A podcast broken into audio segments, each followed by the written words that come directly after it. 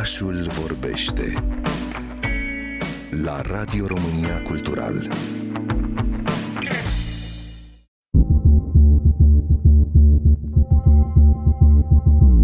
Anii 90 au fost o perioadă uimitoare pentru industria jocurilor video, o întreagă decadă în care părea că la fiecare șase luni apărea o viziune revoluționară. Super Mario 64 a făcut din spațiul tridimensional și felul în care te miști în acesta un element esențial pentru jocurile de platformă, Baldur's Gate a adus prin proporțiile acestuia un sentiment de măreție în genul RPG-urilor, iar Resident Evil a transformat un conac într-un coșmar interactiv adevărate clasice, modele pentru întregul mediu. Există totuși un clasic al anilor 90 care are o relație insolită cu viitorul, Half-Life, Shooterul revoluționar creat de doar 30 de oameni ai nou înființatului Valve Software încă emană senzația cum că provine din viitor. Sigur, poate a îmbătrânit din punct de vedere al graficii, al sistemului de iluminare și al animațiilor rigide, dar Half-Life rămâne o capodoperă în ceea ce privește designul, atmosfera și narațiunea. Și chiar dacă a reprezentat un exemplu definitoriu pentru întreaga industrie, acum, la cea de-a 25-a aniversare, Half Half-Life reprezintă el însuși un triumf special.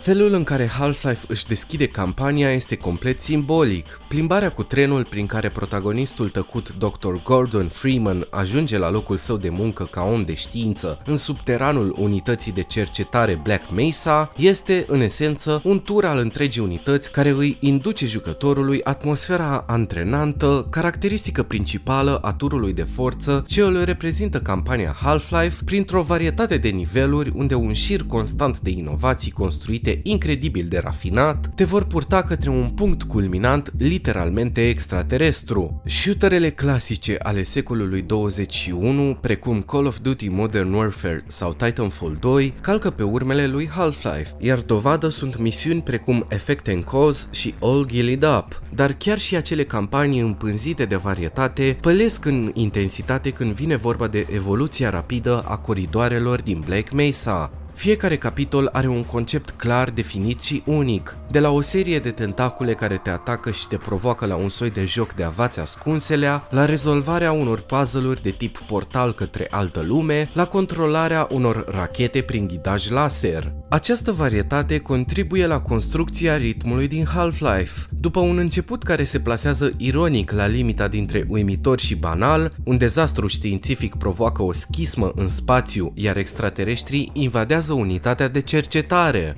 Ceea ce urmează este o luptă disperată până la suprafață în încercarea de a găsi ajutor, dar tocmai când pare că acesta a sosit sub forma pușcașilor marini, tu și colegii tăi oameni de știință vă treziți în bătaia gloanțelor căci incidentul trebuie ascuns sub preș, iar toți martorii reduși la tăcere. Întorsătura de situație te forțează să revii sub pământ și să intri într-o serie de capitole care te vor aduce agonizant de aproape de suprafață, doar pentru a te împinge brutal din ce în în ce mai adânc. Pe lângă asta, Half-Life a impresionat și prin construcția secvențială a gameplay-ului. În afara unui singur moment de Fade to Black care simbolizează pierderea conștiinței, călătoria ta este continuă, neîntreruptă de tăieturi. Acest lucru ajută la crearea unei senzații extraordinare de imersiune și face în același timp ca laboratoarele și coridoarele unității Black Mesa să se simtă mai degrabă autentice decât o serie de niveluri clasice de tipul mergi din punctul A în punctul B.